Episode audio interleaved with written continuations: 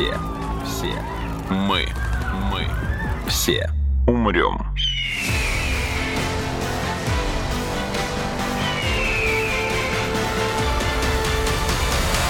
Мы все умрем.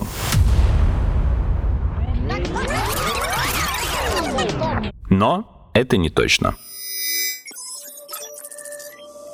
Здравствуйте. Это подкаст «Мы все умрем, но это не точно», где мы с научной точки зрения разбираем, что готовит Земле и людям обозримое будущее. Меня зовут Игорь Кривицкий, со мной в студии мой друг и соведущий Артем Буфтяк. Откройте форточку, жарко. Закройте форточку, дует. Ты из маршрутки, что ли, к нам Мгм. приехал сюда? Собственно, об этом мы сегодня примерно и будем говорить. С нами наш гость Дарья Юрьевна Гущина, доктор географических наук, профессор РАН, профессор кафедры метеорологии и климатологии МГУ. Дарья Юрьевна, здравствуйте. Здравствуйте. Дарья Юрьевна, согласны ли вы, что у природы нет плохой погоды? Я сто пудов не первый, кто начинал эфир с вами этим вопросом, но позволю себе такую банальность. Знаете, сто пудов-то вот не подходит, потому что вы первый, Серьезно? который начали да, э, беседу именно с такого вопроса. И сейчас я, наверное, соглашусь, что у природы нет плохой погоды, но вообще в восприятии погоды это нормально так, наверное, для всех, а вот то, что в восприятии прогнозов погоды, для нас часто синоптиков бывает это обидно, но очень велика субъективная составляющая. Ага. Да, вот и в восприятии как условий погоды, так и прогнозов погоды. Если будет время, мы потом можем немножко подробнее про это поговорить, если вас заинтересует. Так вот, человеческий фактор играет большую роль. Ну и вообще восприятие плохой погоды, как мы заметили, очень сильно зависит от возраста. И чем человек становится старше, наверное, он думает, что, в общем-то, меньше осталось, поэтому надо радоваться всему. Я не знаю, перешла ли я уже некоторую такую грань, но я точно помню, что, ну, часто такое бывает, люди, рожденные зимой, любят зиму. Я всегда очень любила зиму. То же самое, кстати. Да, лыжи, санки, э, горные лыжи, тюбинги, всевозможные зимние забавы. Ну, конечно, все любят как-то лето, хотя я, например, не люблю жару, а также всяких кровососущих гадов, поэтому есть свои негативы в лете. Но постепенно как-то пришла любовь и к осени, и к весне, когда все пробуждается. Есть какие-то периоды, вот я, например, грязь. Вот для меня плохая погода, вот, наверное, как сейчас, когда все тает и когда грязно. Да, вот это грязную погоду, скажем так, вот для меня она плохая. А вообще все воспринимают все по-разному. Вот Знаю прекрасного человека, который очень любит дождь и не любит солнце. В нем можно Ну, это спрятать да. свои слезы. Как бы. Романтизм. Половина ВКонтакте Да, да, так что 14-летних плохая погода бывает. А еще, оказывается, есть и гендерная составляющая. Мы вот каждый год у нас практика проходит после первого курса, то есть ребята все еще относительно молодые, они выезжают всем курсом, там почти 200 человек. И вот в рамках практики по метеорологии, ну, чтобы студентам тоже какой-то элемент э, интереса. Да нет, ну, практика, обучение, теория, это все время все идет, а хочется создать что-то такое немножко, да, может быть, из серии, из э, стиля журналистики, анализа социальных различий, да, социальных опросов. Вот мы такой опрос проводим по ощущениям комфортности, про комфортность погоды. Мгм. Ну, там разные были варианты, пытались от возраста, но когда начинали спрашивать преподаватели, не все хотели назвать свой возраст. Да, тут есть такие тоже проблемы. Поэтому в какой-то момент остановились, разделили на студентов и преподавателей. Ну и главное, что среди студентов опрашивали юношей и девушек. Ну, во-первых, самое колоссальное различие получилось с точки зрения, как часто вы слушаете прогноз погоды и вообще интересуетесь ли вы прогнозом. Здесь вот большое очень различие, очень небольшой процент молодых людей, которые интересуются прогнозом погоды. Но мы решили, что 100%. это не столько в физиологических особенностях, а просто мужчинам, как правило, есть значительно меньше выбор, что надеть, а у женщин, наоборот, этот выбор всегда очень большой, и надо как-то успеть надеть все. И поэтому они, конечно, интересуются прогнозом погоды надолго, чтобы как-то составить расписание, когда что выгуляешь на Чтобы улицу. всегда выглядеть блестяще. Ну, наверное, и это тоже. Мужчин это волнует значительно меньше. А я думал, это потому, что... Носки не воняют, и отлично. А дождь, снег, какая разница? Носки как бы они не разбились, когда упали, значит, можно надевать. Да. Я подумал сначала, что то есть молодое поколение, скажем так, не интересуется прогнозом погоды, потому что не очень доверяет ему, потому что... Нет, Игорь, мне кажется, это связано с возрастом, потому что смотреть прогноз погоды я начал плюс-минус пару лет назад. До этого мне было плевать. Мгм, То есть, а когда тебе стало интересно, что у тебя будет болеть завтра, да, тогда ты Ну, из разряда, да, когда я начал понимать, тут что... Тоже субъективная составляющая на самом деле, потому что в последние два года спектр предлагаемых прогностических продуктов, он стал намного шире, то есть на порядок больше. Если раньше это было один-два источника, ну, тут можно долго рассказывать, ошибаются, не ошибаются, что понимать под ошибается, как мы, каждый человек это воспринимаем. Ну, в качестве примера могу вам сказать, что да, вот есть понятие оправдался, прогноз не оправдался. Ну, то есть По совпал- температуре. совпал или не вот совпал? смотрите, значит, термин строгий оправдался, не оправдался. Во-первых, прогноз на вплоть до третьих суток дается по городу, ну, по пункту, по Москве, например, с интервалом 2 градуса, Мгм. да, то есть 5-7 градусов, да, это норма. По области интервал, диапазон 5 градусов. То есть если вы даете прогноз по Московской области, то у вас будет там плюс 0,5, да, от 0 до 5 градусов. Оправдавшимся считается прогноз, если от этого интервала ошибка не превышает 2 градуса и в ту и в другую сторону. Мгм. То есть, если вам сказали, что завтра температура будет от 7 до 9, а температура была 11, то прогноз оправдался. Если она была 5, то прогноз тоже оправдался. Это критерии, которые выработаны. Иногда говорят, вот это у нас в России такой подход, у нас это сформировалось там со времен Советского Союза или еще что-то. Нет, это международные стандарты. Во всем мире, да, вот Всемирной метеорологической организации приняты именно такие стандарты. Но и они часто оказываются очень Приблизительными. нет, даже жесткими, потому А. что особенно, когда речь идет, ну, размеры Москвы вы себе представляете. Мгм. Да, вот прекрасный был пример буквально совсем недавно. Это была ночь с, ну, могу ошибаться, то ли с 10 на 11 марта, то ли с 11 на 12. Но я думаю, это не так принципиально. По-моему, все-таки с 10 на 11. Когда шикарным образом проявился такой эффект, как остров тепла. Была холодная ночь, да, достаточно с сильными морозами. И на станции Балчук, это центр Москвы, это такое ярчайшее проявление острого тепла. Минимальная температура ночью была зафиксирована минус 14,7, а на станции в Новом Иерусалиме, да, ну это вот по Новорижской дороге, сколько там, километров 50, наверное, Ну, то есть не так уж и ну, много в не масштабе. так уж и много, да, если учитывать, что там Красногорск заканчивается, это 20-й километр, и там же рядом Истра, тоже очень большой город, Так. там температура была, сейчас вот точно не скажу с точностью до десятых, по-моему, минус 24,8. То есть назад- разница 10 градусов. И есть- Просто реальная разница. И в тот же день на станции Черусти, которая тоже относится к Московской области, да, то есть когда мы даем прогноз по области, вы смотрите, вы и эти станции туда включаете. На станции Черусти было минус 30,9. Вот Каким образом здесь тот слово тепло-то вписывается в это вот название здесь этого тот... острова? Нет, остров тепла – это как раз Балчук, да, вот э, в, Бал- в городе намного... всего-то, да, на минус Всего-то минус 14. 14,7. А я рискну предположить, что у острова тепла есть антоним, как бы остров холода какой-то. То есть, наоборот, зона гипернизкой температуры относительно Есть среднего. понятие полюс холода, но это немножко другие масштабы, это как по времени, по пространству. Да, вот у нас полюсом холода северного полушария является Аймекон и Верхоянск. Не-не-не, это я знаю. Я имел в виду, типа, бывают ли вот точно так же, как внезапно где-то на 10-20 градусов теплее, чем в других местах? Знаете, термин это...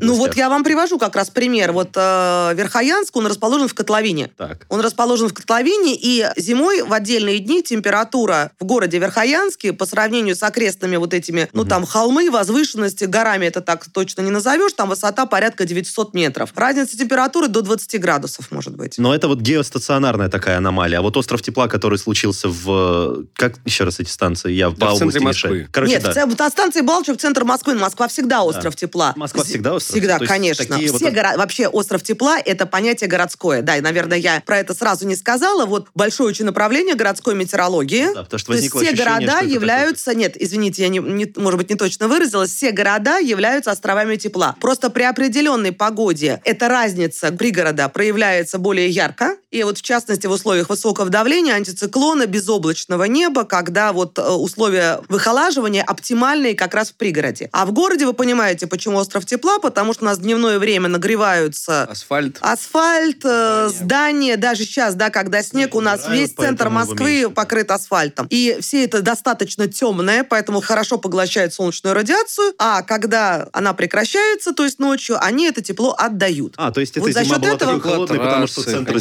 центр Москвы сейчас покрыт не асфальтом, а плиткой, которая светлая.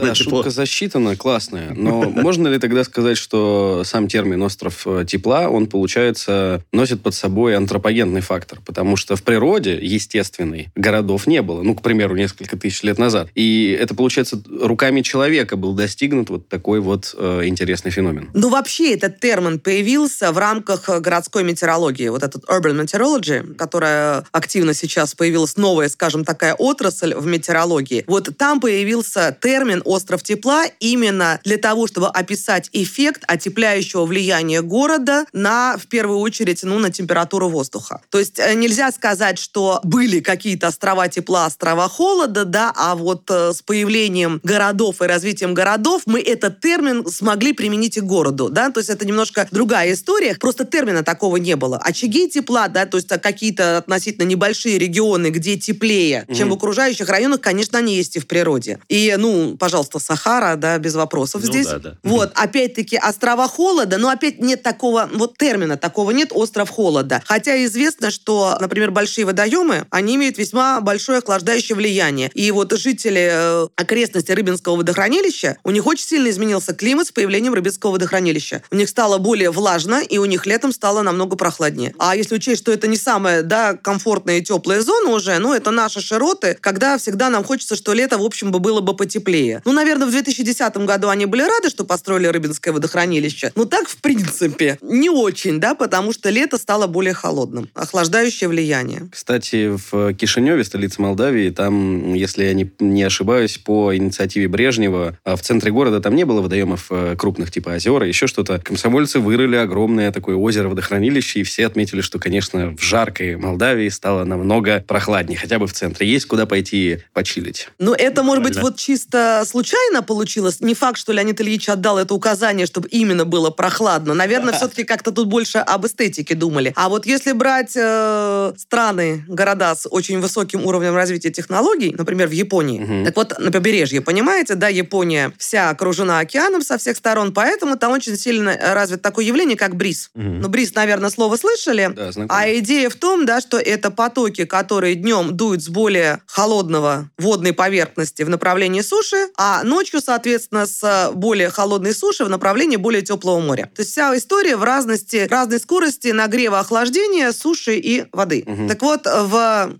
Японии, в городах, расположенных на побережье, в принципе, там лето очень влажное, очень жаркое. То есть вопрос климатического комфорта, избегания вот этих вот э, влияния волн жары, которые там достаточно часто встречаются, актуальная проблема. Ну вот в Москве, наверное, поменьше все-таки, да, в Якутске точно поменьше. Там этим не очень озабачиваются такой проблемой, если глагола нет, конечно, такого, да, не очень уделяет этому внимания. В Японии это чрезвычайно актуально. Они строят улицы, да, и здания вокруг них, чтобы направление проспекта аспектов совпадали с направлением бриза максимально, для того, чтобы город в дневное время продувался. Плюс еще такие проспекты, да, с высокими зданиями, мы знаем, что в Японии небоскребов, особенно в центральной части, очень много, создается эффект аэродинамической трубы. То есть этот бриз, он вот в этих таких называется каньонах, городские каньоны, он еще и ускоряется. Обалдеть. И вот там это все учитывается. То есть человека может сдуть. Ну, сдуть не может, но во всяком случае ему будет не так жарко, как если вы стоите в каком-нибудь каменном дворе, да, в Санкт-Петербурге, Санкт-Петербурге, даже в Санкт-Петербурге, вот, и проводите там длительное время. А если не в Санкт-Петербурге, а в Ташкенте, вот, или где-нибудь э, в Нур-Султане. Тоже хорошо. Да, Хорошие да просто я там лекции читаю, но я, правда, не, не летом читаю, поэтому мне ага. проще, да.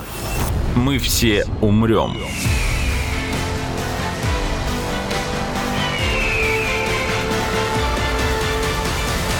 Но это не точно.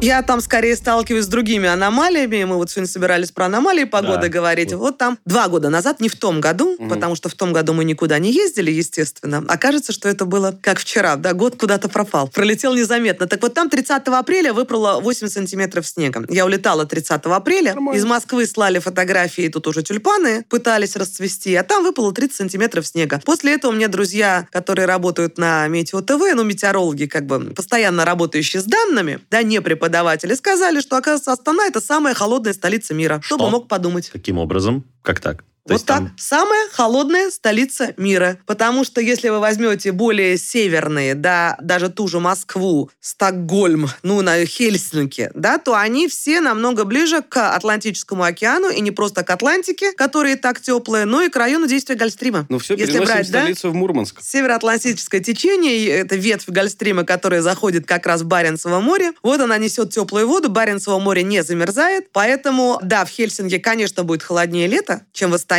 Нур-Султане, но теплее будет зима, намного теплее. И именно за счет холодной зимы, поскольку данные статистика строится по среднегодовой температуре, Астана оказывается самым холодным. Вот странно, что не Улан-Батор, но я думаю, что они очень близки, Мгм. потому что, в принципе, условия у них Схоже. климатические похожие, да. Ну, тут просто статистика так получилась. Аномалии. Вот прежде чем спросить, насколько сильно они могут влиять на точность прогноза, я, к сожалению, своему не помню имя философа, который сказал эти слова, приблизительно приведу цитату, «Не стоит доверять только в двух случаях, когда вы имеете дело с женщиной и с прогнозом погоды. Так вот, теперь вопрос. Такое явление, как аномалия, насколько они влияют на качество прогноза? И правда ли, как показывают в голливудских блокбастерах, знаете, особенно в фильмах-катастрофах, что вот прекрасный день, солнышко светит, все замечательно, а потом бац, град, минус 40, все замерзли и умерли. А потом снова плюс 40. Да? Ну, давайте для начала мух от котлет отделим, да? Немножко. Вот, э, много прозвучало. Во-первых, аномалия – это не явление. Да? Что такое аномалия? События. Это отклонение от среднего, на минуточку. Мгм. Если вы берете 10 дней и считаете среднюю температуру осадки, что хотите, за 10 дней, то в каждый день у вас эта температура от среднего будет отличаться. Ну да, И да. согласно математике, это аномалия. А. Поэтому аномалия есть всегда. Да? То есть э, с точки зрения математики аномалия – это отклонение от нормы. Кстати, норма еще средняя не всегда совпадает с медианой. Мгм. Да, есть такое статистическое понятие. Вот. Почему? Потому что у вас распределение как бы температуры, да, вот если вы построите распределение, не всегда максимум повторяемости приходится на середину. Вот как бы нормальное распределение, если у вас максимум повторяемости приходится ровно на среднее значение, да, в этом случае у вас вот средние медианы совпадут. А если у вас смещенные, а если у вас, например, бывают температуры редко, но очень низкие, там минус 50, э, минус 60, например, да, то есть у вас смещенный максимум, Смещ- а повторяемость какая-то приходится максимальная на там температуры, не знаю, около нуля градусов, то у вас среднее за счет вот этих очень низких температур, оно окажется смещено в сторону более низких температур. То есть не всегда среднее это еще и наиболее повторяющиеся значения. Хорошо, а как Такие тогда вещи тоже правильно назвать аномалией, если это не явление? Это Это отклонение от среднего. отклонение. Хорошо. Это чисто математическое понятие. Насколько предсказуемы такие отклонения от среднего? Но вообще вся задача прогноза погоды сводится именно к тому, чтобы предсказать отклонение от среднего. Потому что, да, у нас есть климат, вот это среднее значение, да, некоторая средняя погода за определенный промежуток времени. Ну, стандарт считается осреднение за 30 лет, но, в принципе, понятие климата это очень широкое. Я думаю, мы не сможем охватить все в рамках такого одного разговора, потому что про изменение климата, за геологическую историю, про потепление климата, это надо Отдельно, говорить да. отдельно. И теория климата это вещь весьма и весьма непростая, прогнозирование климата. Поэтому давайте это как-то оставим, может быть, на За кадром, хорошо. да, за кадром на другие, может быть, для других экспертов, для другого разговора. А в данном случае говорим именно о погоде. Есть, в первую очередь, конечно, в погодных явлениях цикличность. И эта цикличность связана с астрономическими факторами. По астрономии наука очень древняя, Не путать с очень точно, да, не путать с астрологией, очень точная. И там все давно посчитано, с какой скоростью Земля обращается вокруг Солнца, вокруг своей оси, все про планеты. Если приход комет, да, прогнозируют, то есть они известны и расписаны на много, по-моему, столетий, если не Столетий, да. тысячелетий вперед. То есть там все точно. Поэтому с какой скоростью Земля обратится вокруг Солнца, вокруг своей оси, мы давно и прекрасно знаем. Поэтому все, что связано с суточным ходом и с годовым ходом, мы тоже прекрасно знаем. И, в общем-то, знаем, что лето должно быть теплее, чем зима,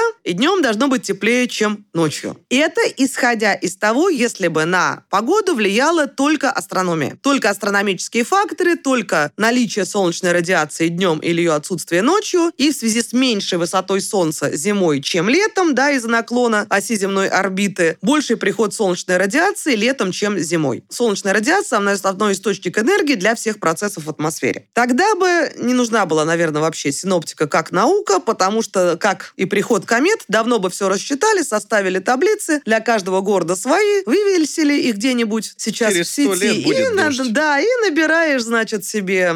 Кстати, с дождем тут было бы все не так просто. Набираешь себе... э, да, потому что дождь это следствие уже нерегулярных процессов. Вот, набираешь себе день и все смотришь. Но на самом деле очень большой вклад в изменение погоды, в изменение метеорологических параметров вносят так называемые непериодические процессы. Скажу, непериодические изменения, это тавтология получается, да? И цель прогноза погоды как раз вот эти непериодические изменения предсказать. Проблема главная в чем заключается, что у нас атмосфера — это газообразная среда, да, вода — жидкая среда. И в этих средах, в отличие от твердой, ну, в твердой там как-то тоже все сложнее, ладно, не будем твердую трогать, постоянно происходит такой хаотический процесс, хаотическое перемешивание, которое называется турбулентностью. То есть не ламинарный поток, когда все движется, что возможно только в лабораторных условиях, когда все движется по параллельным траекториям. Либо все перемещалось по параллельным траекториям из одного района с другой, а еще желательно с постоянной скоростью, мы бы тоже все прекрасно предсказывали. У нас в атмосфере постоянно возникают возмущения абсолютно разных масштабов. От мелкомасштабной турбулентности, которую мы, например, видим, смотря на клубы дыма, да, вот вы смотрите, они же не параллельно поднимаются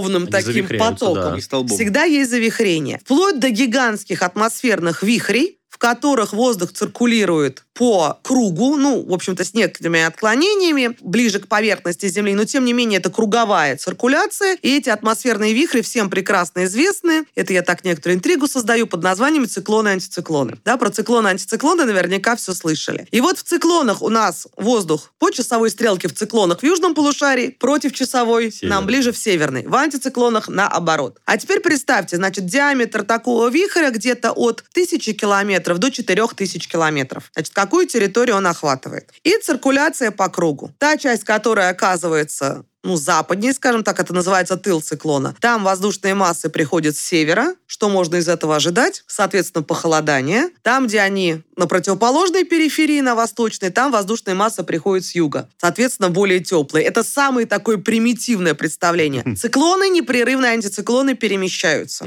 Перемещаются они с разной скоростью. Есть такой процесс окклюдирования, когда циклон развивается вверх по вертикали и останавливается. Антициклоны тоже часто стационируют. Они взаимодействуют между собой. Ну, если вы даже посмотрите подряд несколько последовательных карт, они сейчас все в доступе на сайте гидромедцентра, вы увидите, что даже за 6 часов картина может изменяться очень сильно. Вот именно эти изменения, связанные с перемещением, эволюцией, развитием, исчезновением атмосферных вихрей, с теми воздушными массами, которые поступают в силу этого перемещения, этой циркуляции. А еще есть такое прекрасное явление, как атмосферные фронты. Это раздел между воздушными массами, где происходят самые экстремальные, скажем так, явления, самые резкие изменения погоды, опасные явления связаны именно с атмосферными фронтами. И они тоже изгибаются, перемещаются, усиливаются, ослабляются и так далее. Уже набор я перечислила, дальше можно в каждый вдаваться отдельно. Все это источник, к чему я говорила, отклонений от некоторого среднего. Ну, по закону сохранения энергии, что эти процессы запускает и что происходит, когда они прекращаются. Например, тоже циклон. Почему вообще он появился и почему он, э, к примеру, закончился? Но он не закончился. На самом деле циклон и антициклон – это области повышенного и пониженного давления. Соответственно, циклон – это область с пониженным давлением, антициклон – область с повышенным давлением. Вообще, основная причина того, что у нас неравномерное распределение давления на земном шаре – это неравномерный нагрев. Мгм. Причина неравномерного нагрева изначально это, конечно, наклон земной орбиты и поступление солнечной радиации, но это на верхнюю границу атмосферы. А дальше у нас есть облачность, у нас есть более теплые, более холодные участки поверхности, от которых нагревается, охлаждается воздух. А также есть целый комплекс более сложных процессов. Это взаимодействие океана, атмосферы, это взаимодействие теплого и холодного воздуха, это перемещение более теплого, более холодного воздуха. И вот в, в комплексе Мгм. они приводят к такому понятию, как циклоническая деятельность, которая никогда не начинается, никогда не заканчивается. Это постоянный процесс. И циклоническая деятельность объединяет в себе это возникновение, развитие и исчезновение циклонов циклонов и антициклонов. То есть, если вы возьмете весь земной шар, у вас несколько десятков циклонов и антициклонов всегда существует в разных стадиях развития. Правильно я понимаю, что если бы тогда Земля или просто другая планета представляла из себя каменюку, либо наоборот полностью покрытый водой шар без суши. Аквапланет. Да-да-да, то погодные условия там были бы менее... Более равномерные? Да, то есть не было бы такой разницы одинаковые. в принципе погодных условий, и там бы никаких изменений не Или, было. скорее, эти Часто. изменения были бы как бы более плавными. Ну, то есть, я так понимаю, у нас есть суша, у нас есть вода, и это все... В случае аквапланет это опять-таки жидкая среда. Да. То есть если что-то нагрелось больше, что-то охладилось, сразу возникает турбулентность, перемешивание, опять хаотическая компонента. Конечно, было бы менее разнообразный да, климат и меньше отклонения, меньше колебаний, Мгм. но они бы все равно обязательно были. были. Вот с точки зрения планеты, если это представлено чисто твердым телом, абсолютно ровным, то есть нету возвышенностей, да, вот такой идеальный шар Ну, к примеру. и который абсолютно идеально вращает, то есть получает одинаковое количество Тепла? солнец тепла. Ага. Ну, понятно, что где-то больше, где-то меньше, да, но вот э, это никак не меняется там со временем. Ну, вот там тогда да, там тогда бы колебаний не было. Ага. Но у нас э, идеального шара-то нигде нету, да, Согласен. идеальной поверхности. То есть все равно где-то нагревается больше, где-то нагревается меньше. Ну, просто да, я как бы хотел э, дать слушателям возможность подумать и ответить себе на вопрос, почему, в принципе, у нас э, меняется погода. То есть это не боги погоды, как раньше, допустим, древние люди объясняли, ну, у Тора плохое настроение, будет штормить. А на самом деле все достаточно взаимосвязано. Мы все умрем.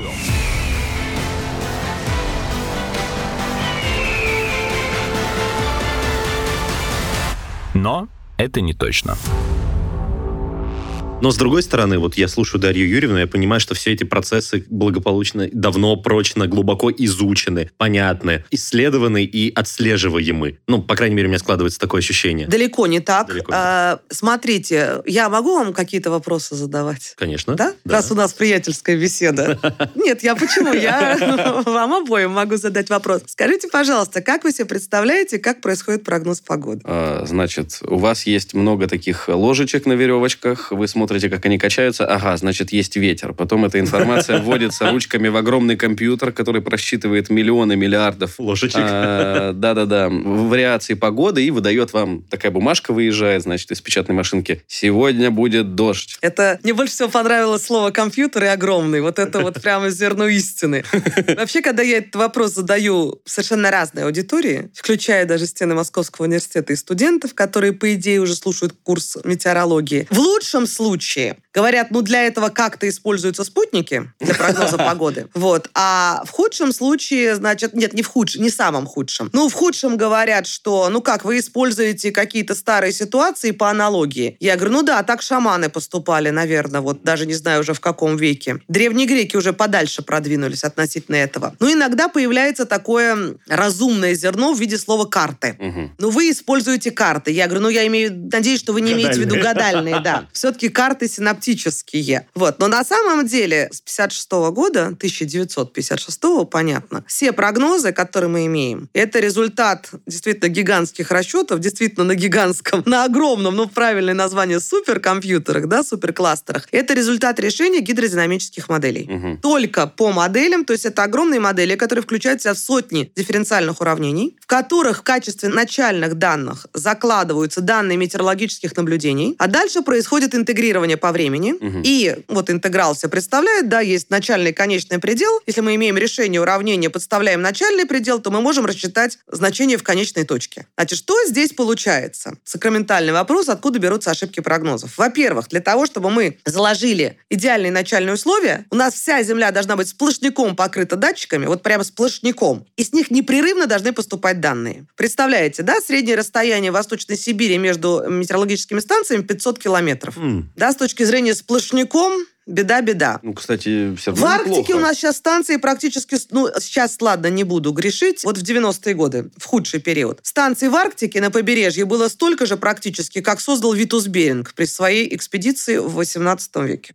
В общем, в 90-е годы было столько же станций практически, сколько создал Витус Беринг, потому что больше половины закрылось. Вот. А для того, чтобы набрать даже статистику, сейчас, конечно, изначально использовали статистические модели вероятности. К гидродинамическим, к дифференциальным уравнениям перешли позже. Но даже для того, чтобы набрать статистику и построить статистическую модель, вам нужен длиннейший непрерывный ряд данных. Вы закрыли на 10 лет станцию, все, вы потеряли непрерывность ряда. Это с точки зрения статистики очень и очень плохо. Мгм. Всякое дальнейшее, даже там машинное обучение, нейронные сети, они эту дыру, Невозможно, да? она ему очень сильно мешает. Так вот, значит, первое. И наблюдения проводятся регулярные раз в 3 часа. Да, появляются сейчас автоматические станции, которые проводят наблюдения раз в 10 минут. Но пока, чтобы все это собрать, накопить и куда-то складировать, реально таких ресурсов нету, компьютерных и хранения всего этого. Спутники, да, дают непрерывную информацию, но далеко не обо всех параметрах, и там большие ошибки. Радиолокаторы дают практически непрерывную информацию, и тоже покрытие неплохое. Это только малый комплекс метеопараметров. Самые точные измерения э, проводятся наблюдателями на станциях. Они проводятся раз в три часа. Значит, по поводу непрерывности во времени и пространстве начальных данных сразу уже большая дыра. Дальше, ну, все слушатели с точностью до своего знания физики, математики, кто-то больше излучал, кто-то меньше. Вот. Большинство дифференциальных уравнений не имеют точного аналитического решения. Мгм. Не имеют. Это математический факт. То есть они решаются приближенно численными методами. То есть точных решений не существует. Соответственно, интегрируя на какой-то промежуток времени, вы получаете какую-то ошибку. Чем на более длительный промежуток времени вы интегрируете, Тем больше- ошибка у вас накапливается. И, например, через 7 суток ошибка прогноза, она уже сопоставима с теми изменениями, которые вы предсказываете. Поэтому, в принципе, смотреть прогноз больше, чем на 7 дней, бессмысленно. А более того, скажу, прогноз больше, чем на 14 дней Мгм. вообще невозможен, потому что за 14 дней происходит полный обмен воздухом над северным полушарием, то есть атмосфера забывает свое начальное состояние. Но, опять-таки, чтобы меня там не обвинили в чем-то неправильно поняли, речь идет именно об оперативном прогнозе погоды, когда вы закладываете начальные данные и по ним, интегрируя уравнение, вычисляете значение там через 2, 3, 5, 6 суток. Вот в этом случае больше, чем на 14 дней вообще невозможно, атмосфера забывает за две недели свое начальное состояние. Конечно, существуют прогнозы долгосрочные, Там статистика. на сезон, да, это чисто, это вероятностные прогнозы, это совершенно просто кардинально другой подход. Если мы дальше говорим про уравнение, представляете все многообразие процессов, которые происходят в атмосфере, и далеко не все еще идеально описаны математическими уравнениями. Это уже пошла третья, да, стадия, вы видите, потому что, во-первых, уравнения не решаются точно, даже уже то, что описано, это просто математически невозможно.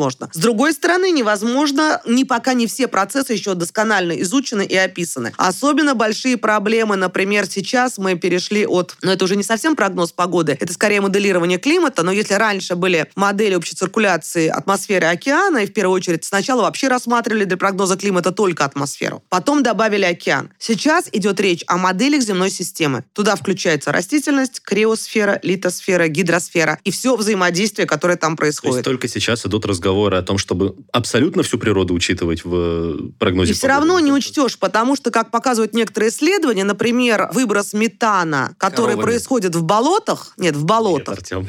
Да в принципе, процессы газообмена, не буду сейчас конкретно про метан говорить, вот над болотами, над болотами Западной Сибири, они тоже дают свой вклад в изменение метеорологических параметров. И, по идее, эти процессы тоже должны быть учтены в моделях прогноза погоды. Испарение с листа, вот представьте себе, испарение листьями, все процессы обмена газа, обмена и водообмена, который, влагообмена, который происходит между растительностью и атмосферой, это тоже все влияет на изменение погодных метеорологических характеристик. Все химические процессы, происходящие в атмосфере. То есть мы уже уходим от чистой физики, мы уходим в химию, в биологию, в геофизику, то есть уже как бы, да, сопутствующие науки. Все это должно, по идее, быть описано и включено в модель. То есть мы получаем колоссальный спектр. Что еще в атмосфере огромное, э, насколько масштабы разные. От болота или листа или дерева, которые взаимодействуют с воздухом, до циклонов, антициклонов и планетарных волн, которые имеют размеры 10 тысяч километров. Мгм. Между ними происходит обмен. Какой делать шаг у модели? Вот если мы делаем шаг, там очень маленькие региональные модели, сейчас там 2 километра, Мгм. то как в этих моделях описать взаимодействие между процессами 10 тысяч километров, да, и сколько вы будете считать, если вы с шагом 2 километра хотите посчитать там на месяц, предположим, что-то. И с другой стороны, если вы рассматриваете циклон и антициклон и работаете на масштабах тысяч километров, какие вам нужны компьютерные и численные ресурсы для того, чтобы разрешить процессы турбулентности с размером несколько метров. То есть вот это взаимодействие масштабов, А надо? Возникает такая необходимость. Не, ну, в смысле, часто? как раз-таки, Ну, вот если именно ты несколько хочешь- метров. Ну, то есть, как бы обычно это предсказывают, когда погоду высчитывают, это вот про область какую-то говорят, все-таки регион есть несколько километровый. Кумулятивный эффект вот этих Так. мелких процессов, которые, суммируясь, так называемый это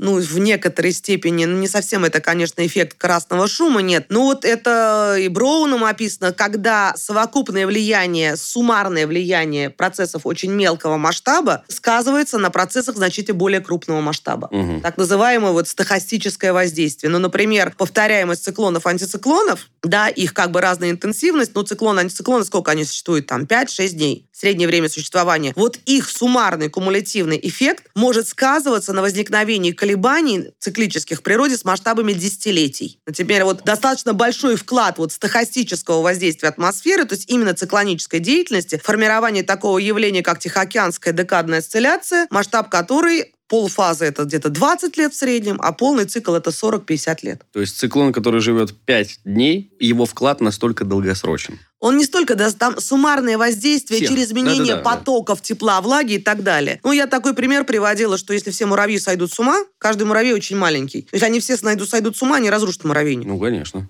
Вот. То есть Вот, вот, кстати, да, они... продолжая аналогию, забегая немножечко вперед, человеческий вклад в изменение климата может быть гораздо более, получается, маленьким и, казалось бы, локальным, но в долгосрочной перспективе влияющим на мир. То есть не только вот загазованность от машин, вот это вот все, а просто вырубило несколько человек рощу где-нибудь, а в результате у тебя там в городе снегопад более обильный, чем ты рассчитывал. Ну да, это знаменитый эффект бабочки. Да-да-да. Да, если бабочка взмахнула крылом. Вы понимаете, сейчас, к сожалению, очень большая спекуляция идет и спор на том, как-то мы бросаемся из крайности в крайность, мировое сообщество. Сначала говорили, что все из-за человека, а теперь появилось очень много сторонников э, теории, что влияние человека ничтожно, и можно ничего не делать, все равно энергия природных процессов, она там намного порядков больше, поэтому человек, этот муравей, он ничего не изменит, да, эффект бабочки, вот что бы мы ни делали, это взмах крыла, который в итоге никаким опасным последствиям не проведет. Но здесь опять идет речь о кумулятивном эффекте. Вот. Ну и в частности, если мы там говорим про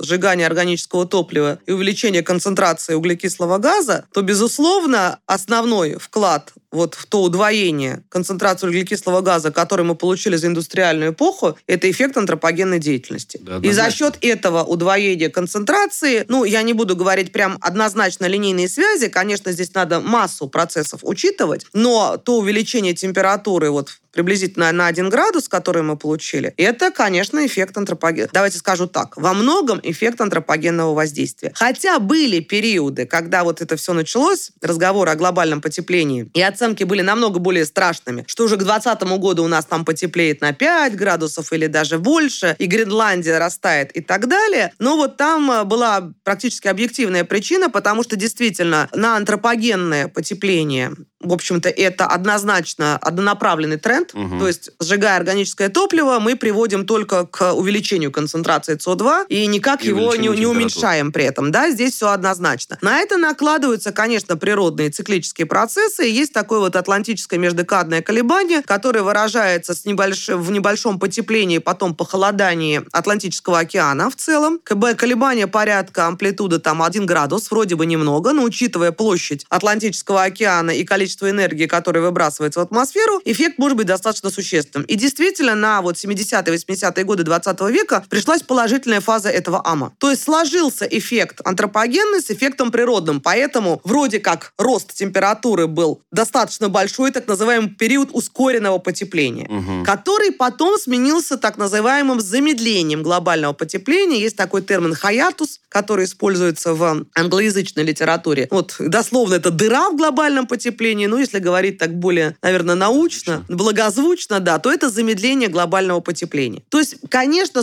существуют вот эти некоторые резонансы и наложения природных циклов и человеческого воздействия, но если природные это циклы, это колебания, то, как я уже говорю, человеческое воздействие это не колебание, да, это однонаправленный рост. И здесь принципиальный вопрос, опять-таки, наверное, это тема для отдельного разговора, который сейчас очень активно обсуждается. Я бы не сказала, что есть одна точка зрения, их много, и это точка невозврата. Что есть точка невозврата, да, и в какой момент наша система, она выйдет из состояния равновесия, Да. и тогда при какой-то вот величине начнутся необратимые процессы. А пока гипотетически их еще можно как-то вернуть. А вот это как раз-таки об этом и спорят. ограничить, Прошли да, то есть мы, там точку? уменьшаем э, выбросы, производим какие-то действия, можем их сделать. Опять-таки, да, я говорила обо всей неопределенности моделей. Что касается прогноза погоды, в общем-то, те же сложности в климатических моделях. Поэтому пока мы не доживем до этого времени какого-то, то есть э, все равно, знаю. понимаете, какая тут тут еще проблема? Мы же модели оцениваем, как, хорошая она или плохая, правильно воспроизводит или нет, по реальному климату. Вот построили уравнение, написали модель, И сравнили с тем- сравнили с тем, что сейчас есть. Где гарантия, что при изменениях климата все те связи и процессы, которые описаны в рамках этой модели, останутся такими же? В первую очередь взаимодействие. Нет такого, да, уверенности нету. Это вот говорят, что если на диссертации хотят кого-то завалить, защищающегося по будущему, то первое, что спрашивают, а где у вас гарантия, что все останется так же, как сейчас? М. А нет такой гарантии. И мы не можем проверить, хорошо ли модели воспроизводят климат будущего. Это смогут проверить наши потомки. Мы этого проверить не можем, пока до этого будущего не доживем. Отсюда, кстати, все исследования с палеоклиматами. Поскольку по палеоклиматам, да, у нас были и периоды в истории Земли, когда климат был значительно теплее. То есть палеоклимат — это исследование климата прошлых эпох, да? Да, Мгм. совершенно верно. И поиск некоторых аналогов. Ну, прекрасно всем известный юрский период, Мгм. когда средняя температура Земли была 25 градусов, а сейчас 15. Мы все умрем.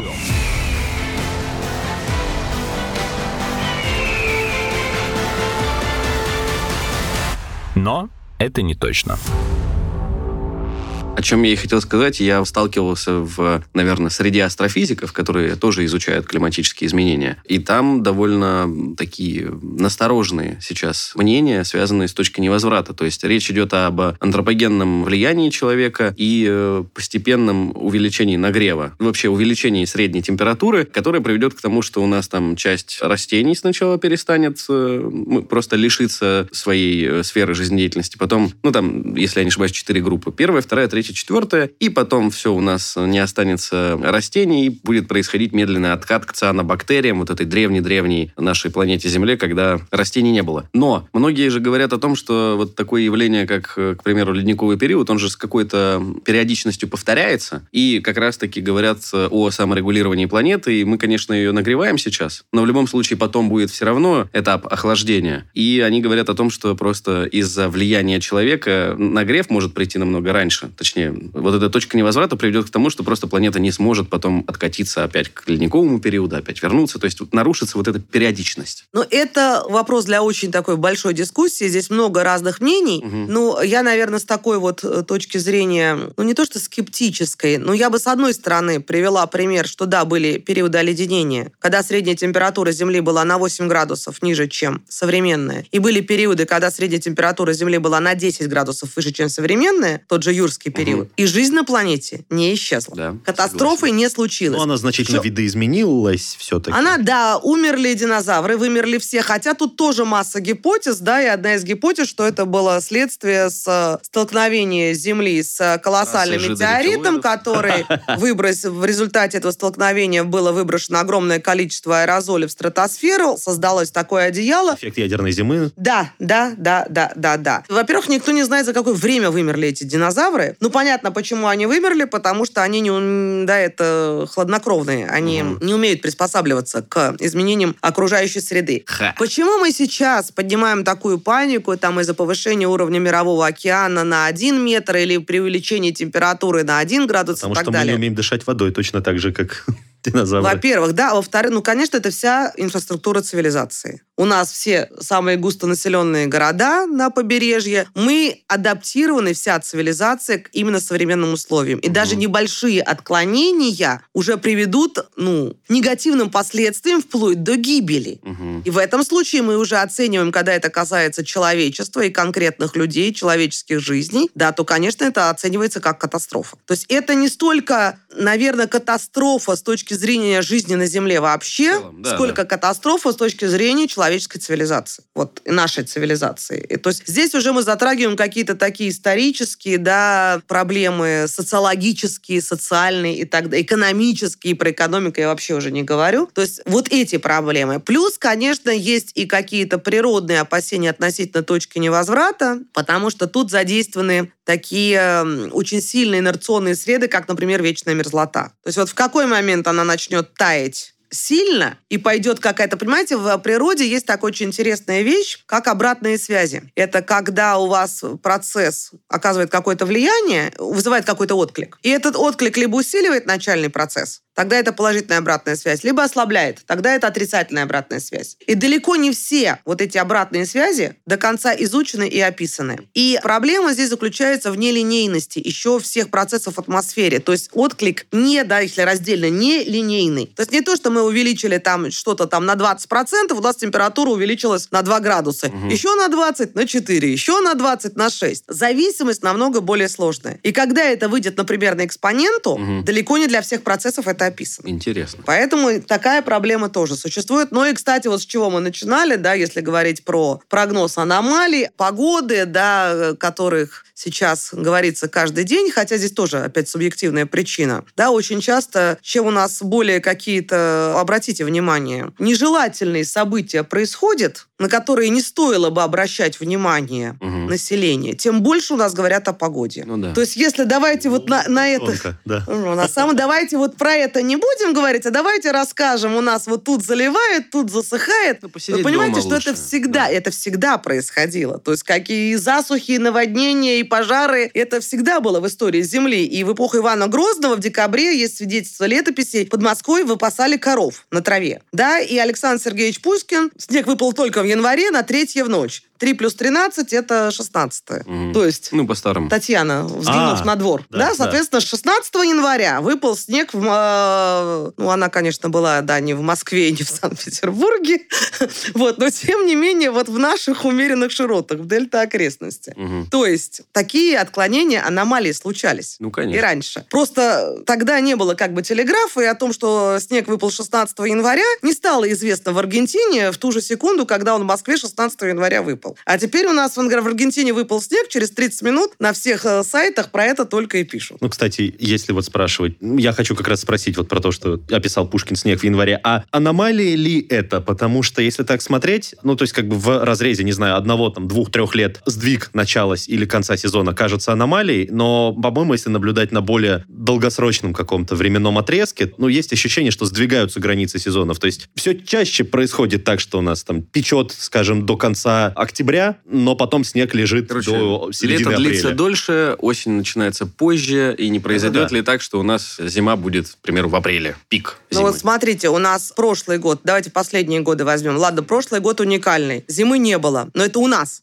Угу. Сибирь была прекрасная зима. Просто по Сибирь почему-то никто не говорит. В Якутске была отрицательная аномалия, никто не говорит. Да, все про Москву. Ну, почему-то у нас центр мира – это Москва. Конечно. Да. Конечно, да. Мы Хорошо, у нас, пишем, у, нас, у нас зимы не было. Да, не было, действительно. Когда? Не было. В прошлом в году. В прошлом году, да. Если брать позапрошлый год, у нас снег выпал, по-моему, 1 декабря. Если не в конце ноября. Угу. И растаял в середине апреля. Ну, это, соответственно, та была зима 19-20, зима 18-19. И эта зима, дай бог, в середине апреля снег сойдет. Угу. Еще не факт. И выпал, а... когда он выпал, это была сразу месячная, по-моему, норма осадка. Он выпал, и он, мы весь декабрь уже на лыжах катались. Угу. То есть зима полноценная, Нормально, следующий да. год. Да, вот давайте вот, вот мы берем даже просто последние годы. Да, действительно, факт статистический есть, что зимы теплеют. Зимы в умеренных широтах именно потепление климата в основном не за счет более теплого лета, за счет более теплых зим. В этом году июль у нас был, хотя в итоге он был, я говорю, очень велика субъективная составляющая. Вообще в этом году июль был на 1 градус теплее норме. Не знаю, вот как вас, где вы находились в июле, но меня все отдыхающие, а поскольку отдыхали-то все где-то в Подмосковье до дома, вот, э, на дачах еще где-то, замучили все, почему такое холодное лето, почему такой холодный июль. А там получилось, что он был дождливый, там были теплые ночи, которые абсолютно народу все равно, какая температура угу. ночью, ночью он спит, человек, он, что ему там, плюс 10, ну, в палатке, когда спит, да. Кстати, вот мы были в палатках, ночевали, мы-то заметили, что ночью были теплые, а большинство людей это не заметило. А за счет дождливой облачности области, конечно, дни были не сильно жаркие. Все. Ощущение у человека, у него отпуск был две недели в июле, у него в июле ни разу не было 30 градусов. Какое было лето? Холодное. Холодное было лето. Неважно, что у него отпуск был две недели. Это вот как я всегда субъективное восприятие, да, когда у нас, пример еще, когда у нас преимущественно выпадают ливневые осадки. По времени суток. Но... Ну, когда у нас обыкновенно вот дождь Ливень. такой идет, сильный ливень. Ну, с утреца, наверное. Нет, во второй половине дня, да, обыкновенно. Только днем, у нас да. процесс э, термической конвекции, утром у нас солнышко всходит, еще часто законом подлости называют, да? Солнышко всходит, нагревает землю, начинается испарение. Водяной пар поступает в воздух, дальше нагревается от поверхности воздух, теплый воздух начинает подниматься вверх. Поднимаясь вверх, он охлаждается, образуется в середине дня облака, конденсируется, после обеда выпадает осадка, к вечеру все рассеивается. Нормальный совершенно процесс, абсолютно объяснимый физически, с точки зрения нормального обывателя. Он утром собрался на озеро. Небо голубое, пока собирался, термос туда-сюда положил,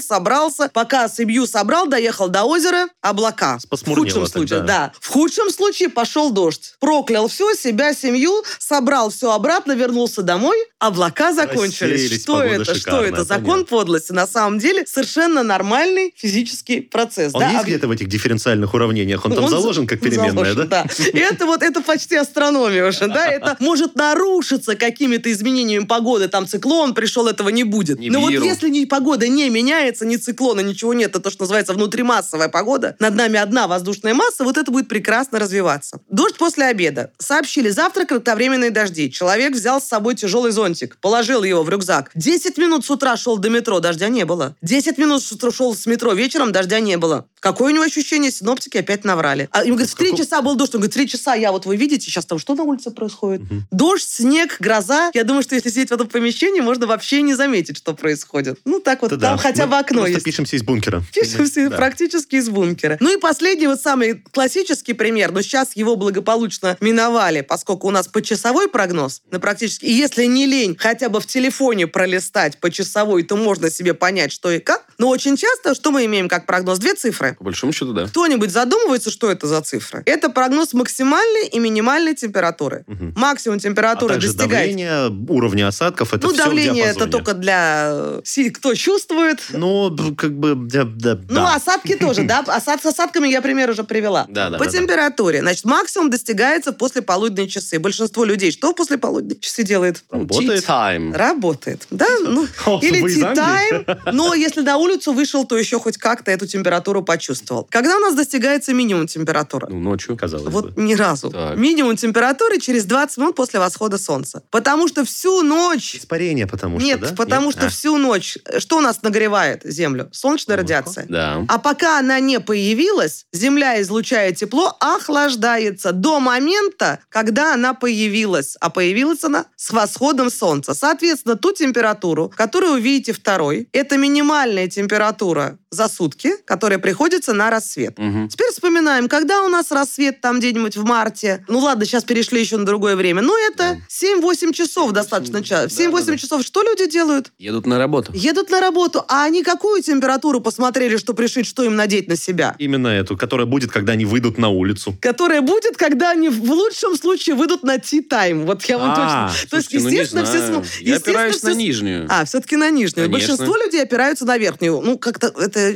чисто психологически. Хочется стремиться к лучшему. Смотришь, ага, плюс 15. Ну, прекрасно. А что ночью минус 5? А ты в 7 вышел, а у тебя минус 5, а не плюс 15, а ты уже в кожаной курточке. Что сделали синоптики? Опять наврали. Вот вариант субъективного восприятия. Все врут.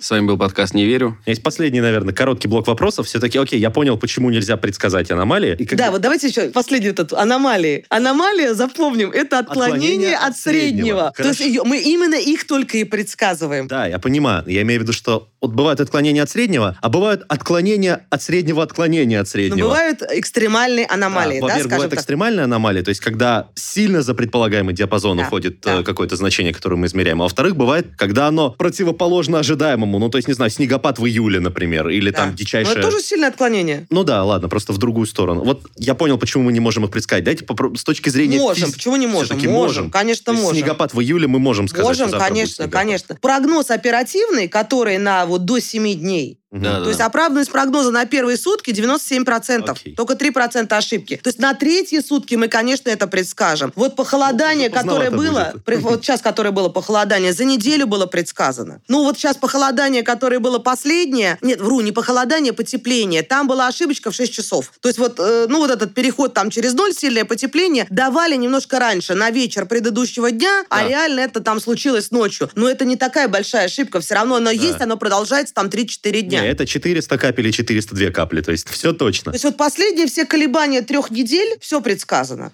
Хорошо. но- Спасибо.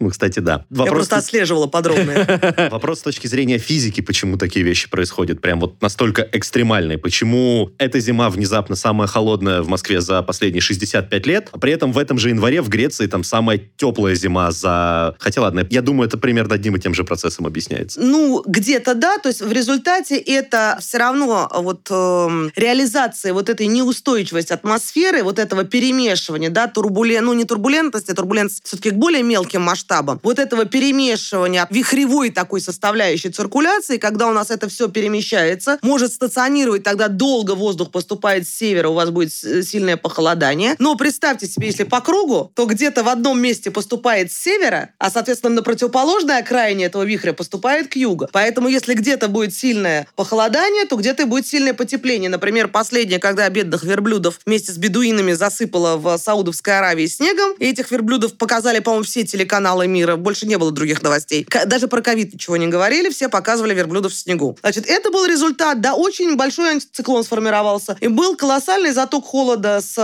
Арктики, и это все, арктический воздух дошел до Сахары. То есть снегопады в нестандартных для этого регионах или в нестандартное для этого время года это результат работы циклонов, которые проходят через Циклонов, антициклонов, да, это результат атмосферной циркуляции, можно Мгм. так вообще Слушайте объединить. начало нашего сегодняшнего подкаста. Ну да, по сути, получается. Да. да. Вот. Но то, что вот те уравнения, которые мы сейчас решаем приближенно, дифференциальные уравнения, потому что для них не существует аналитического решения, то это накапливает нам ошибку прогноза. И чем на большее время мы прогнозируем, Тем тем больше больше, это ошибка. А на три дня, пожалуйста, все предсказывается. Единственное, что нам тут поможет, это увеличение количества датчиков и точности их измерений. И площади. Чипировать Не всех. толь. Каждый листик в лесу чипировать. Ну да, да, да. Ну, э, это один из путей решения проблемы, который, да, поможет. Но увеличение компьютерных мощностей. Хотя не всегда, кстати, вот сейчас тесты показывают уменьшение шага модели, там с 7 километров до 2. Не всегда и не везде дает улучшение прогноза. Логично. То есть кстати. потому что мы накапливаем некоторый такой еще шум, вот э, за счет неправильного Который там не где-то описания взаимодействия процессов и так далее, который превышает вот эту вот выгоду из-за уменьшения шага. А еще перестаем учитывать какие-то факторы, которые на самом деле на эту область тоже влияют, но мы их просто Короче, в оставляем общем, за бортом. если я правильно понял, то это вот царство теории вероятности. Так как количество всего, что влияет на погоду, настолько велико и там безгранично и огромно, да, то, соответственно, и существуют сложности в том, чтобы предсказать погоду, и она может измениться, потому что, да, мы там построили модель, мы предсказали, если мы не говорим да, про день или три, но может произойти просто огромное количество незначительных изменений, которые картину нам полностью поменяют. Я бы даже сказала, это царство не столько теории вероятности, что вообще газообразная жидкая среда – это царство хаоса, да? Это хаотические, доминирование хаотических процессов. И тот вот факт, что человечество научилось в хаотических процессах значительную часть предсказывать, мне кажется, это уже очень большое достижение. И не такие уж они и хаотические, видимо. Выявили массу, да, периодических, циклических закономерностей, удалось их описать, поэтому прогноз, поэтому 97% на первые сутки. Ну вот за эту ниточку А, вы не про явку на выборах. Вот за эту ниточку когда-нибудь, я думаю, мы этот клубок размотаем и сможем просчитывать все максимально прям вот А, я идеально. думал, за эту ниточку нас когда-нибудь с тобой посадят. Что ж, всего хорошего. Спасибо, Дарья Юрьевна. Смотрите прогнозы погоды, верьте Да. синоптикам. Желаю вам быть не метеозависимыми. Это был подкаст «Мы все умрем, но это не точно». Подписывайтесь на наш подкаст на сайте ria.ru, в приложениях подкаст, в App Store и CastBox. Заходите, смотрите в Instagram ria, нижнее подчеркивание, подкаст и присылайте свои вопросы на подкаст собака rian.ru.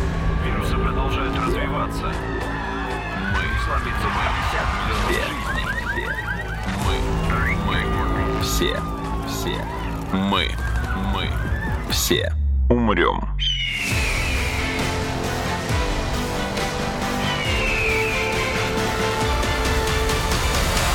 Мы все умрем.